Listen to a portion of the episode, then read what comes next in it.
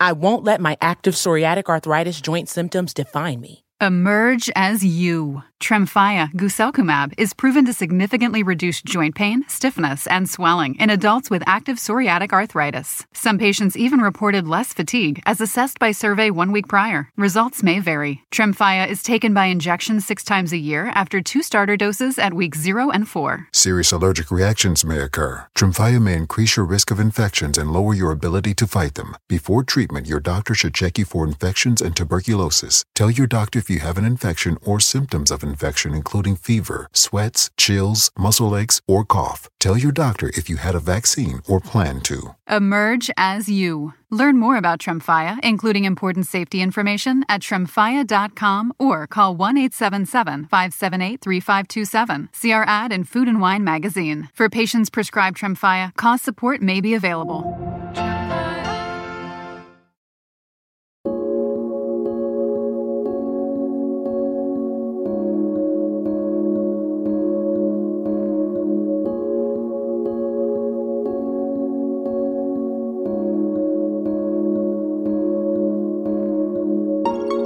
Right, folks, welcome to Pickaxe and Roll, part of the Mile High Sports Podcast family. I'm your host, Ryan Blackburn, at NBA Blackburn on Twitter. Uh, part of the Denver Stiffs, the site manager over there. Make sure to check out all of our writing, all of our stuff. Uh, as I mentioned in previous episodes, continuing to do the season in review content. Obviously, last podcast uh, was a season in review for the forward rotation for the Nuggets. I've rather than going into the individual players, I've decided to kind of group those together a little bit and be able to talk about the position group as a as a unit. And and I do think that those have been helpful in terms of kind of structuring the content a little bit more. But for this one, this was kind of an impromptu podcast. I didn't know that this was going to be happening. And as I mentioned to you guys before, Monday, Wednesday, Friday, that's when I normally record. But I'm recording now on Monday evening for a Tuesday podcast. And the reason I am doing so is because we got a very special announcement from one Adrian Wojnarowski early in the morning on Monday as Nikola Jokic is going to be a back to back MVP. Uh, Woj obviously heard this. He was fed this information by somebody and has since released it, of course, early Monday morning. There was a lot of discussion this past weekend about Joel Embiid potentially receiving the MVP. There were some fake tweets that obviously went out over the weekend that had a lot of people up in arms, but wasn't ever really a bit to do. But now we get our answer. And it looked like this from the beginning, right? Like all of the votes that were publicly cast, it definitely seemed like Jokic was in line for winning his second straight. And I'm going to be honest, I'm pretty happy. Like I, I, I woke up this morning and saw the news, and and the first thought that I had was, okay, sigh of relief. We don't necessarily have to have a riot or anything, some sort of feud with uh, the the media that decided to vote on this thing and then change their their opinions privately. But what I will say is that I am of the mind that any of the three, of Giannis, Embiid, or Jokic, could have won the MVP. I think, and I think a lot of MVP member or MVP voters came to this opinion that Jokic was the most deserving, partially based on circumstance, but also partially just because he was better. He was just the better regular season player than either Giannis or Embiid this year, and and helped do more to elevate his team to a place that they probably should not have been based off of the players that they lost. Like, I think back to the OKC Thunder and KD and Russell Westbrook and how they were just injury riddled after James Harden left, after he departed via trade. You had or uh, you had uh, Russell Westbrook's knee injury, and then in that subsequent year, KD goes and wins MVP. You have KD's foot injury, and Russ goes on to have a big season. But neither of those guys really were able to carry the weight by themselves. They were in positions where they were debilitated in some ways by the injury bugs to their co stars.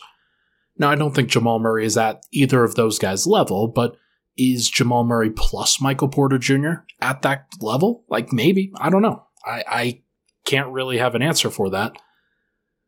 But Jokic getting this team to 48 wins was always going to be a challenge, and he did it.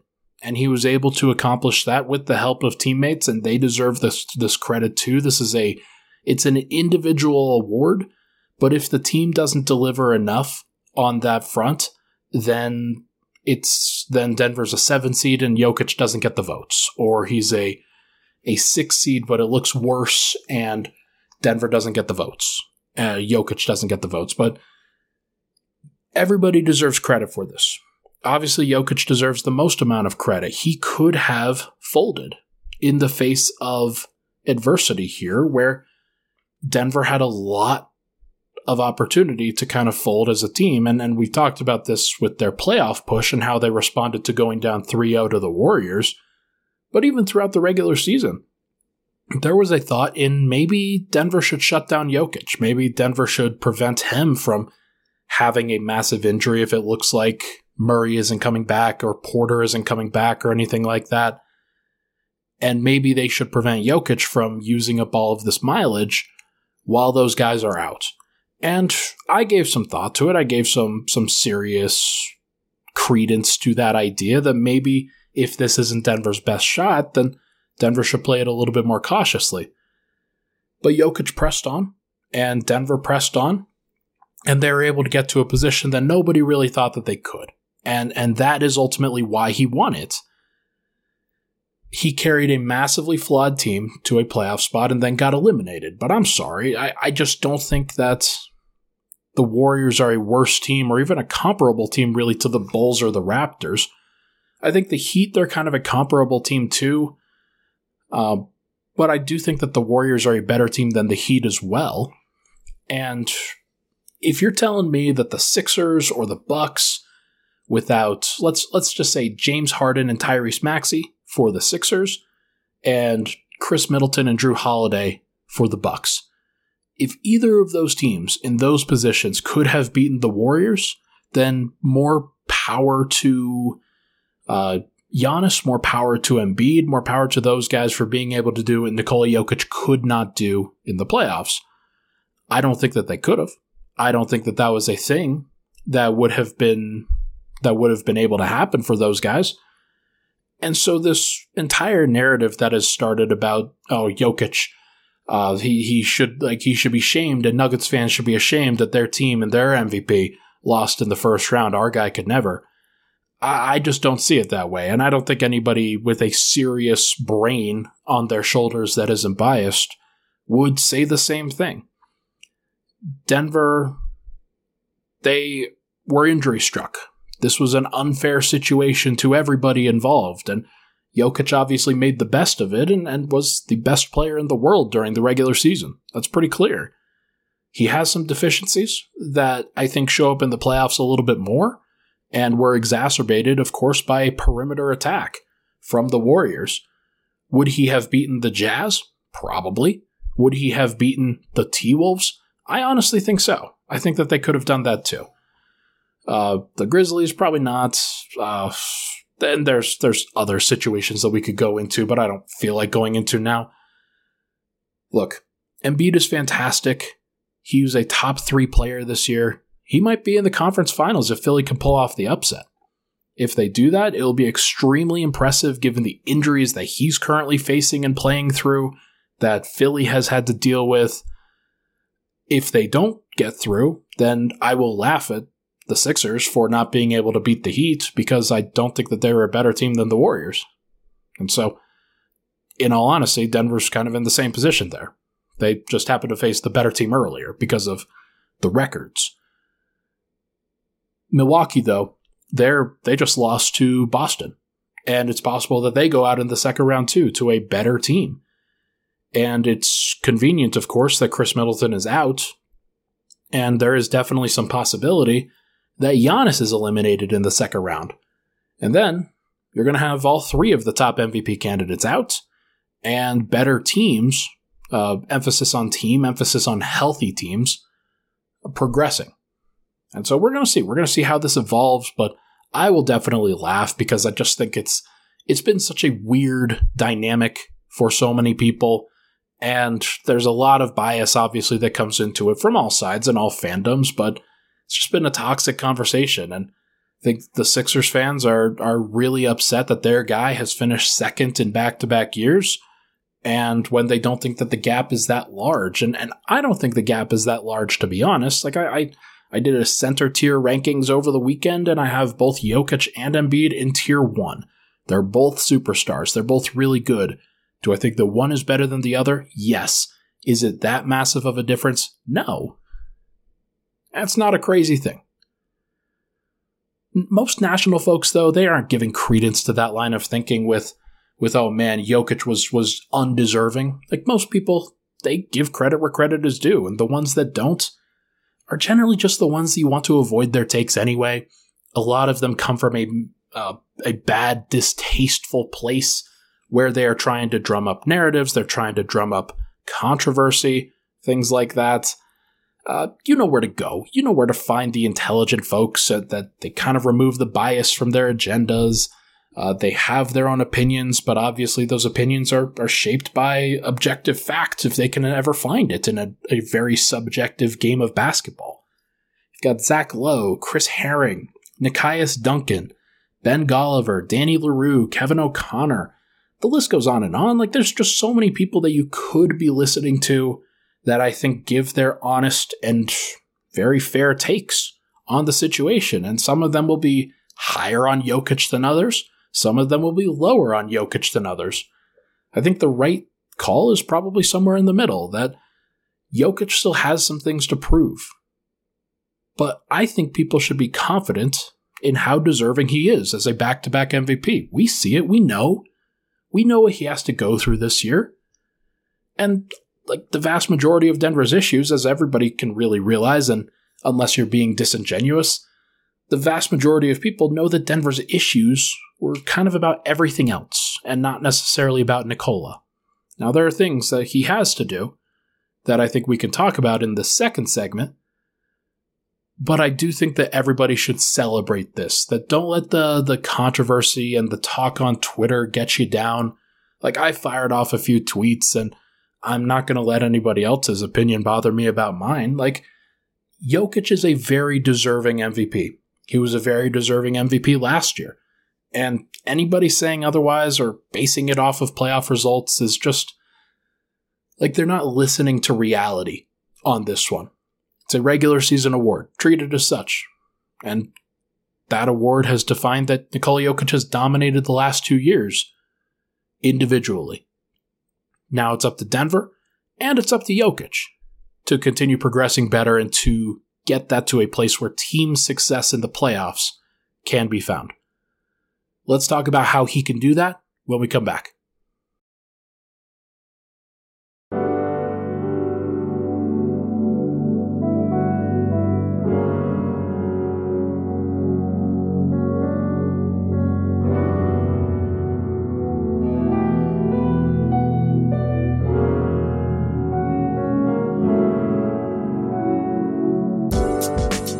We're back. Pickaxe and Roll, Ryan Blackburn here. Thank you so much, everybody, for tuning in. If you can, it would be awesome if you could rate, review, and subscribe to the podcast. Five stars, Apple Podcast, Spotify, Google, wherever you get your podcasts.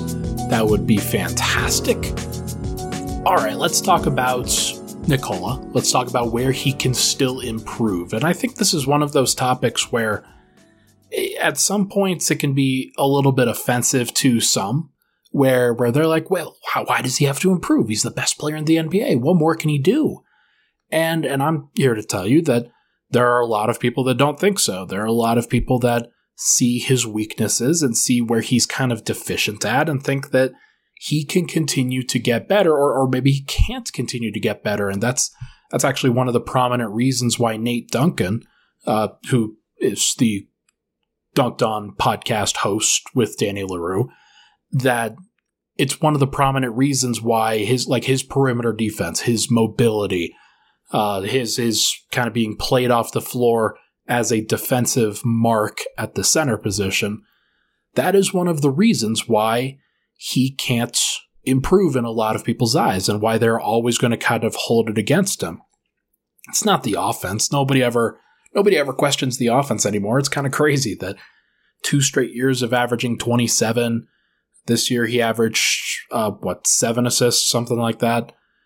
Uh, last year he was at, or maybe he was at closer to like eight assists. I don't even remember. Like, see, I'm a numbers guy. I don't even really remember the numbers, people. Like, it's just some of these things are important, some of them are not. Like, the most important thing I think to remember is that there's not a ton of room left for him to improve statistically. And, and that's probably because he's maxed out from an energy standpoint. He was in his age 26 season this year. He's now 27. And this is his athletic prime. This is where he's considered at his athletic peak in all likelihood. And there's only so much he can do from an energy standpoint to kind of exerting energy in his physical peak.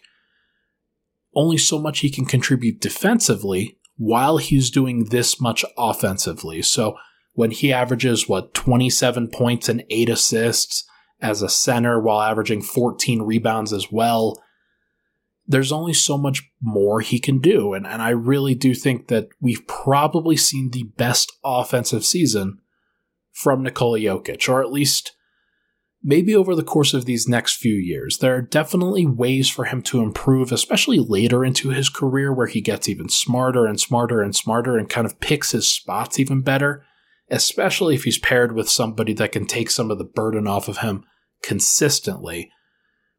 But as he continues to do more, uh, on on defense, hopefully that that probably balances out the offensive perspective. So with Murray and Porter back, you can give him a little bit more rest on the offensive end. And does that mean he can be better defensively and, and kind of more impactful on the defensive end? I do think so. I think that that's one of the things that if you are his, are his staunchest supporter, then you can look at that and say, look, Murray is going to take a, on additional possessions that Jokic was doing. Porter, same thing as, as he continues to improve as let's say Bones Hyland continues to improve, he's actually a really good candidate because as he continues to get better, plays a little bit more next to Nikola Jokic, he's a guy that can handle the ball. And that means that Jokic doesn't always have to. So as you're if you're Denver, I think the thing that you have to look at for Nikola, the thing you have to look at as a team is that your rim protection, your your paint defense, the prevention of shots and easy shots at the rim, was at one of its worst levels that we've seen in a while. Denver had taken steps forward in 2017 18, 2018 19, 2019 20, 2021. They've done some good things.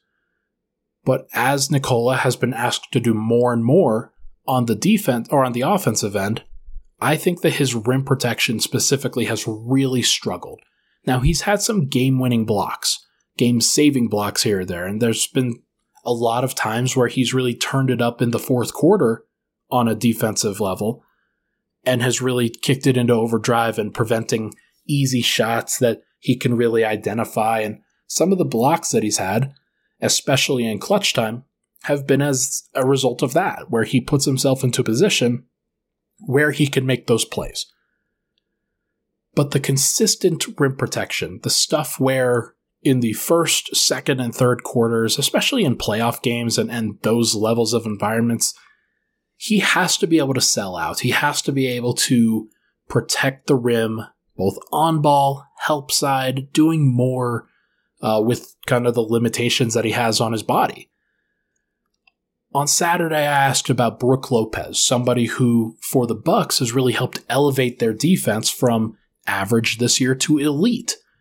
And that was one of the things that kind of, I think, knocked Giannis, maybe unfairly, in the MVP race. That the the Bucks defense went down to about 13th or 14th in defensive efficiency this year, but that was because Brook Lopez was out, and they replaced him with Bobby Portis in the starting lineup, as well as, um, as well as uh, just moving Giannis to center more and more frequently. Now, the Giannis at center lineups are good, but Brook Lopez and then adding Giannis on top of that was a really, really big deal. So I talked about Brook Lopez and some of the stuff that he does as a defender and thinking, okay, maybe this is a good approximation for the style of play that Nikola Jokic can play going forward as a defender. Brook Lopez, one of the best drop defenders in the NBA. He does a great job of walling off the paint, walling off the rim, putting himself into position where very few people challenge him at the rim anymore because of what he can do as a rim protector. Now, Brook isn't a spring chicken, so he's not at his most athletic right now. But I think he's still more athletic and quick twitch as a leaper than Nikola Jokic is, and he's just a little bit longer. He's got like a seven five wingspan, has a very tall frame, very long frame, like a nine five standing reach. So when he gets off the ground and he extends his arms, he's one of the most impactful rim protectors in the NBA because of his size. Now, Joker is, has a seven three wingspan. He has a, a 9'5 or a 9'3 standing reach, so a couple inches lower than what Brook Lopez is working with, but he's also just slightly less athletic. So he is going to have to be even better, Nikola does, at using that length as well as he possibly can. And this is the area where I think Yoke can really improve the most is sometimes when he's tired, sometimes when he's uh, using too much energy on the offensive end, he gives up a lot of shots. And he gives up a lot of shots at the rim where rather than being kind of that brick wall at the rim that defenders don't necessarily want to run into and try, he is a guy that they feel comfortable in challenging. And the only way that he's going to be able to stop that is if he dedicates more efforts and more of his exertion to the defensive end. And that means being smart with his hands. That means being smart with his positioning. It means always moving his feet, never reaching in situations where he doesn't need to be reaching. He is a smart defender, and he like that's one of his best skills. He's he's top ten in steals, and so you don't want him to just give that up. Uh, I think Denver can certainly mix in some different coverages where he's a little bit more aggressive on the perimeter than a guy like Brook Lopez can be. And honestly, Denver has to mix some things up because they don't have Giannis and Jrue Holiday also protecting on defense next to Brook. Jokic has to be a little bit more mobile and he has to be a little bit more perimeter oriented, which means he's got to stay athletic and, and be as as quick as possible when chasing around guards and wings and have good footwork and be smart. There's only so much he's going to be able to do, but if he's going to be able to stay on the floor defensively, it is going to be because it, uh, within these next couple of years, uh, at his athletic peak, where he's currently at right now, where he takes it seriously and really tries to manifest just how good he can be on the defensive end rather than just focusing on lifting people up offensively. That is his final step. At least on the defensive end. On the offensive end, there are things that he can improve. I'm not necessarily going to like berate him for his bad three point shooting this year, but it was definitely a problem, especially in the second half of the season. He was clearly tired, clearly not necessarily locked in from the perimeter a lot of the shots that he had to throw up this year were late in the shot clock, where where he was trying to work the ball in closer to the rim, find an open three point shooter. When he couldn't find it, there were some quick chucks at the rim. There were some Sombor shuffles. There were some really ugly shots. And obviously, you're not going to shoot a high percentage on those. But Jokic also missed some open ones too. It wasn't like he was perfect out there when he was wide open. So that's where he can be better on that end individually. But I think also one of the things that he's going to have to do is find more ways to be impactful off ball. And sometimes he comes around screens, sometimes he he ducks in for post ups and things like that. But what he does, and, and a lot of the off ball stuff that he does, is just to find ways to get him the ball back, is to put him into positions where he can score. Denver has a lot of plays where he's off ball, only to get the ball. Like that's that's the main goal of the set. I think that as Murray and MPJ come back into the fold, Denver's offense has to have more on ball options, guys who can create for themselves and for other people, which means that Jokic doesn't have to take all of those shots and create all of those possessions for everybody else. He can be a screener. He can be a spot up shooter. He can be somebody who runs some weak side actions as opposed to just being the fulcrum on the offense every single time because it gets exhausting.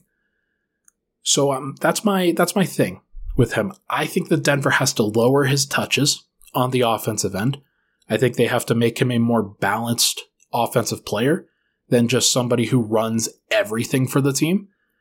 And as you work your way back in with Murray and Porter and Aaron Gordon moving back to his normal four position, and uh, maybe you're working in somebody else as a starting shooting guard if it's not Will, there's going to be a lot to talk about. There's going to be a lot to do.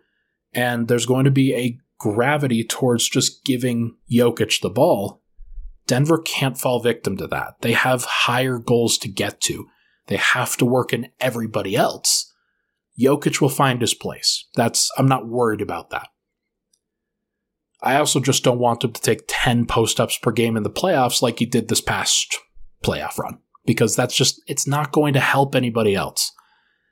When you get to the playoffs next year, maybe you can do that with Murray as a spot up guy, as, as Porter as a spot up guy, those guys cutting and, and off screens for each other and whatnot. But during the regular season, there should be no reason for Nikola Jokic to win a third MVP. He should be less volume, less usage, and hopefully more variant in his ways that he's used on the offensive end that allow him to be more creative and impactful on the defensive end. Finally, leadership. Uh, this is one thing that when you're thinking about all of the elite players in the NBA, all of the guys that get to the title, that find ways to win, you think of them as leaders. And what they did during that process to really lead their teams to the promised land. Uh, LeBron James, Steph Curry, Giannis Antetokounmpo, all of those guys, especially lately, I think you can classify as really strong leaders. Now, they're in different ways, and there's no right way of leadership. It really just kind of calls for the moment and what you're looking for. But I do think that Jokic kind of has to find his voice.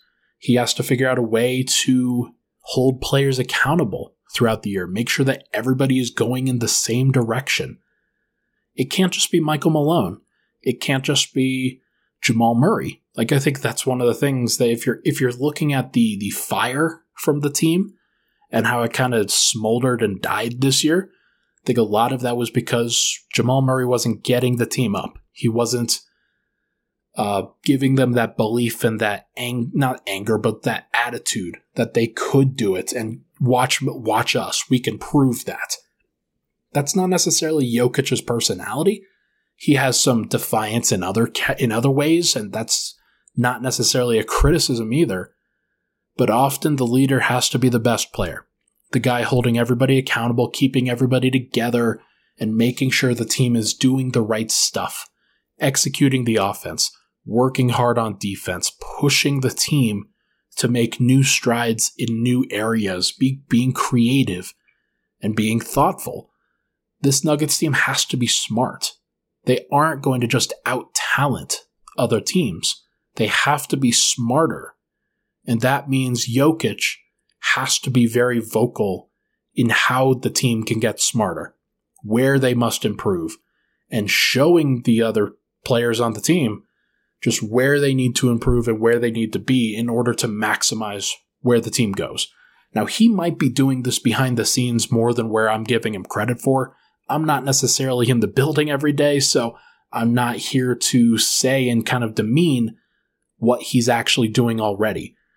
But what I will say is that the Nuggets, they need a year where things go right. They need a year where Nikola Jokic kind of sets the tone, says we are going to be a title contender, and then they work towards that goal every single day.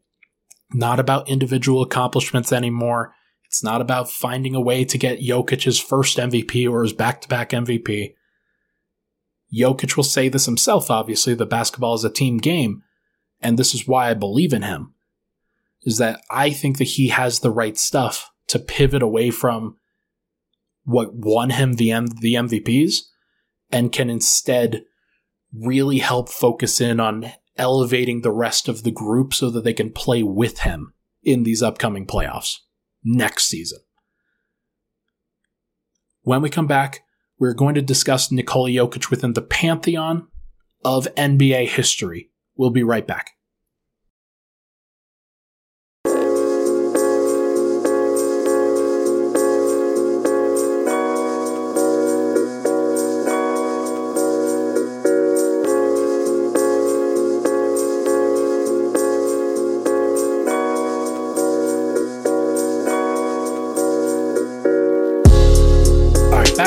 Pickaxe and Roll final segment. Thank you so much, everybody, for tuning in. Let us wrap up everything by discussing the Pantheon, by discussing where Nikola Jokic sort of fits in NBA history right now. And it's it's obviously early for this. The hope is that he has actually I think I can I can pretty much articulate this that he's probably got another 6 years remaining on his career. And maybe he has more, maybe he has slightly less, but he said, and, and Tim Connolly relayed this in his presser, that he wants to play basketball until it is no longer fun to play, until he's no longer enjoying it. And so the Nuggets, they're going to try to have him enjoy it as much as possible. And they're going to try to put themselves into a position where he's always enjoying himself. And maybe that comes with winning. Maybe that comes with the journey. Maybe that comes with bringing in new people, new and fun and engaging and alluring personalities, and just coming up with new ways to make basketball interesting. Because I think what we saw in these playoffs between Nikola Jokic and Draymond Green, I thought that Adam Mares really articulated this beautifully. Is that those guys are innovating while they're out there on the courts. And that had to be a really fun, really interesting experience for Nikola Jokic. And whether that was what his, his end goal is, I can't imagine that's what his end goal is, that he wants to win a title. And, and he might continue to try to innovate while he's on his way to a title. And maybe that sustains him for a long period of time. Maybe he's okay with that. Maybe he's okay with not winning a title. But I think what we can really start with here, in terms of where he kind of not ranks, but just is is part of NBA history, is that there have only been 13 players in the entire NBA history that have won back to back MVPs. Just going chronologically Bill Russell, Wilt Chamberlain, Kareem Abdul Jabbar, Moses Malone, Larry Bird, Magic Johnson, Michael Jordan, Tim Duncan, Steve Nash, LeBron James, Steph Curry, Giannis Antetokounmpo, and Nikola Jokic. And just going through that list, it's, it's some of the best names in the world. I think all of those names outside of probably Steve Nash and Nikola Jokic are what you would consider maybe top 15 players of all time, top 20 if you're being a little bit generous. Uh, those are some of the greatest names, some of the greatest players and talents that we've seen. And it puts Nikola Jokic among a player that among players that have dominated their eras throughout history. Who are the defining players in those eras? Well, it's pretty much that list. Lots of folks want to make the Nick Wright argument that Joker will just be Steve Nash, that Nash never really won anything. He never went to an NBA Finals. Uh, he was just a a guy that couldn't really get past Kobe at his peak, and a guy that never really could get past the Spurs when when he was with both the Mavericks and the and the Suns, and then that's just kind of where his career kind of tapped out. And whether that's fair or not, it's like you're you're running into a situation where he's going up against Dirk and Tim Duncan and Kobe Bryant, and those were kind of the the era defining players during that generation. So is it fair to uh, to say that Jokic is era defining because he won back to back MVPs now? I I don't think so. I think he. I don't think I would define Jokic as an era defining player yet. But we still probably need some distance in order to figure that out. Just kind of like we needed some distance to figure out whether Nash was and, and Giannis will be, and it looks like Giannis will be. But Steph, I think, defines an era. LeBron certainly does. Tim Duncan, I think, maybe not in the same way, but but I think he does too. Michael Jordan, Larry Bird, everybody like that. Like, of course, you would you would consider those guys to be the best of the best, the creme de la creme. Era defining, I think, is synonymous with pantheon in my mind. It's a step even higher than the top 75 players in the last 75 years, and it sort of just embellishes the fact that Jokic not making that list looks like an even bigger joke now than when it did last summer, last uh, September, whenever because like that's just it was insane then and it's insane now to me but here's the thing i think i'm going to do this by decades let me just run through it by decades and, and talk through my thinking here on, on where Nikola Jokic sort of is mapped out in this process.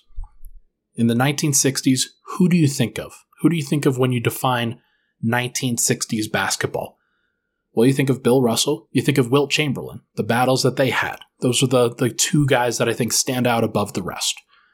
Same thing with the 70s. You think of Kareem Abdul Jabbar, and I kind of had to struggle with this one because it, it was a little bit difficult, difficult, but I think Dr. J, despite the fact that he kind of overlapped with the 80s with some ABA time, like I think Dr. J, if you're going to think about who were the superstars during that time, Dr. J was the guy everybody wanted to be. 1980s, it was Magic and it was Bird. Those were the two. 1990s, it was MJ. I think you could throw maybe Hakeem Olajuwon into that list, but honestly, like if you wanted to just have MJ on there and, and leave off Hakeem, I would understand. 2000s, I think you're thinking Shaq, you're thinking Kobe, you're thinking Tim Duncan. You're not really thinking Dirk, not, not to the level that I think some might believe. But let me get back to that. And when you're in the 2010s, this past decade, I think it's LeBron, it's Kevin Durant, and it's Steph Curry. It's those three, especially LeBron and Steph, that I think you can really say, hey, those guys were the defining players of what happened during the 2010s.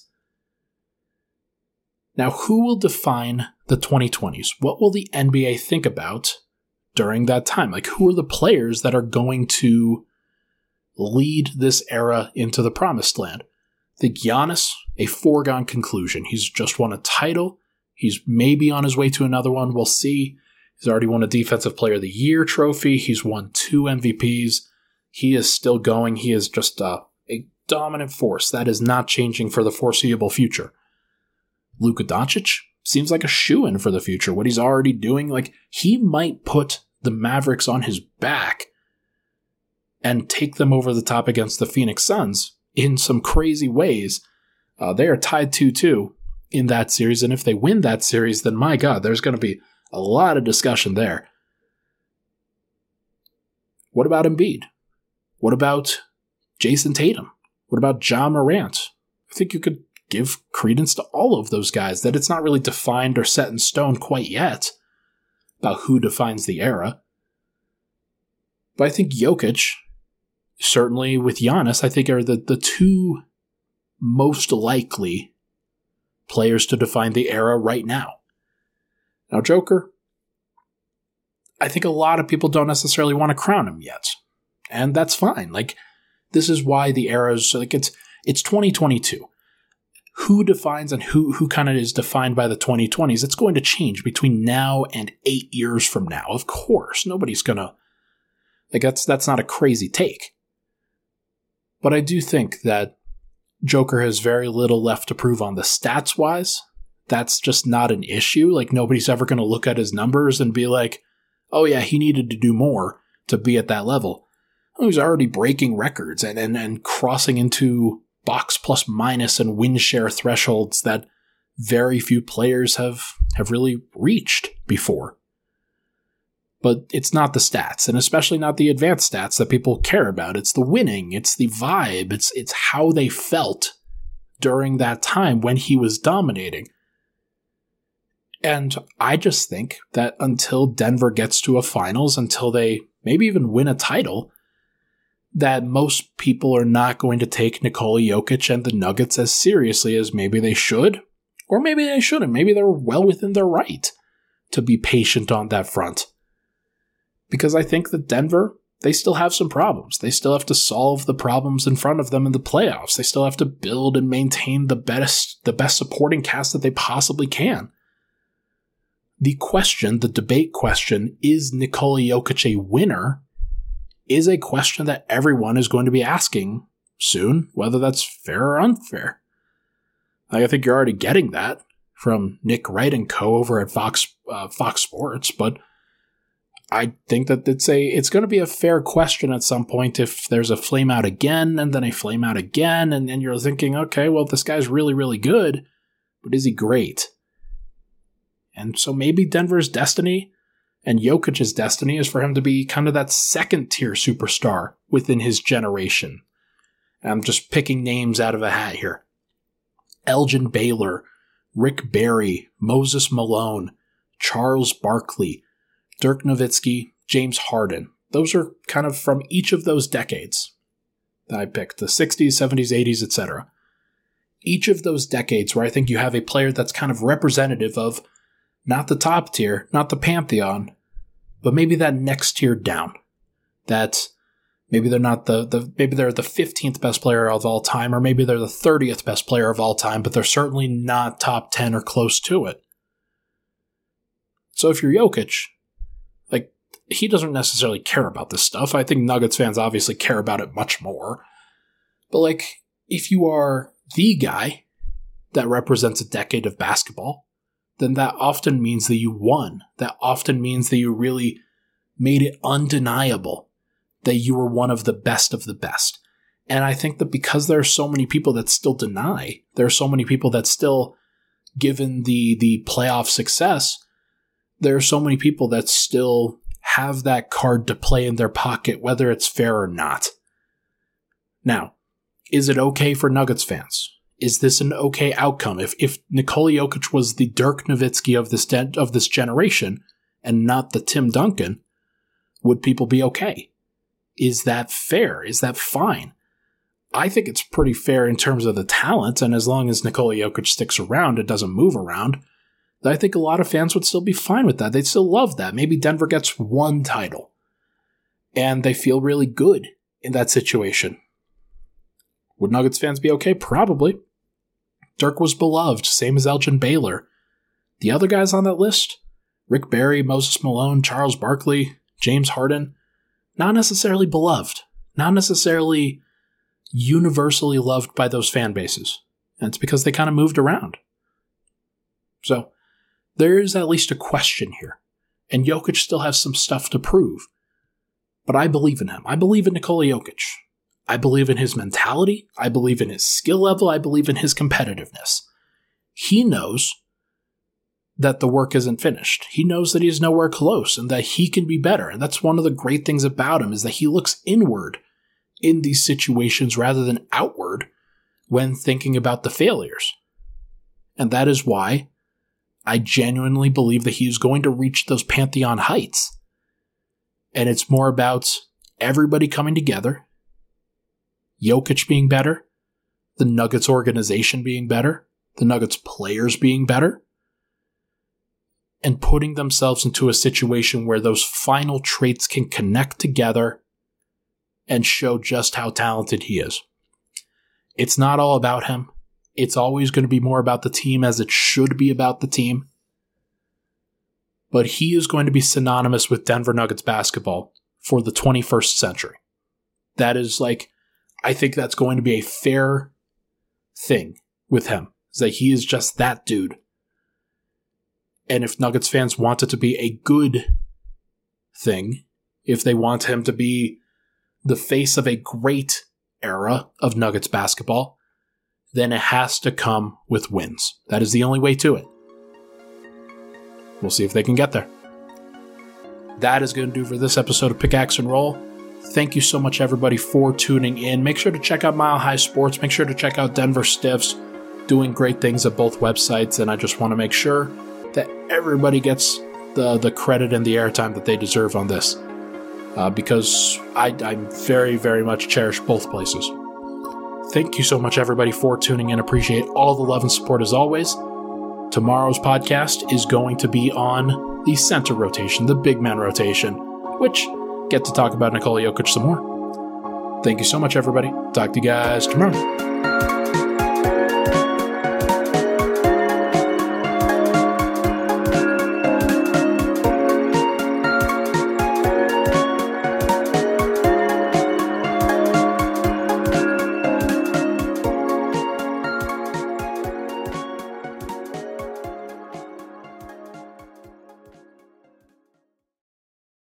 I won't let my active psoriatic arthritis joint symptoms define me. Emerge as you. Tremfya guselkumab is proven to significantly reduce joint pain, stiffness, and swelling in adults with active psoriatic arthritis. Some patients even reported less fatigue as assessed by survey one week prior. Results may vary. Tremfya is taken by injection six times a year after two starter doses at week 0 and 4. Serious allergic reactions may occur. Tremfya may increase your risk of infections and lower your ability to fight them. Before treatment, your doctor should check you for infections and tuberculosis. Tell your doctor if you have an infection or symptoms of infection, including fever, sweats, chills, muscle aches, or cough. Tell your doctor if you had a vaccine or plan to. Emerge as you. Learn more about Tremfya, including important safety information, at tremfya.com or call 1 877 578 3527. See our ad in Food and Wine magazine. For patients prescribed Tremfya, cost support may be available.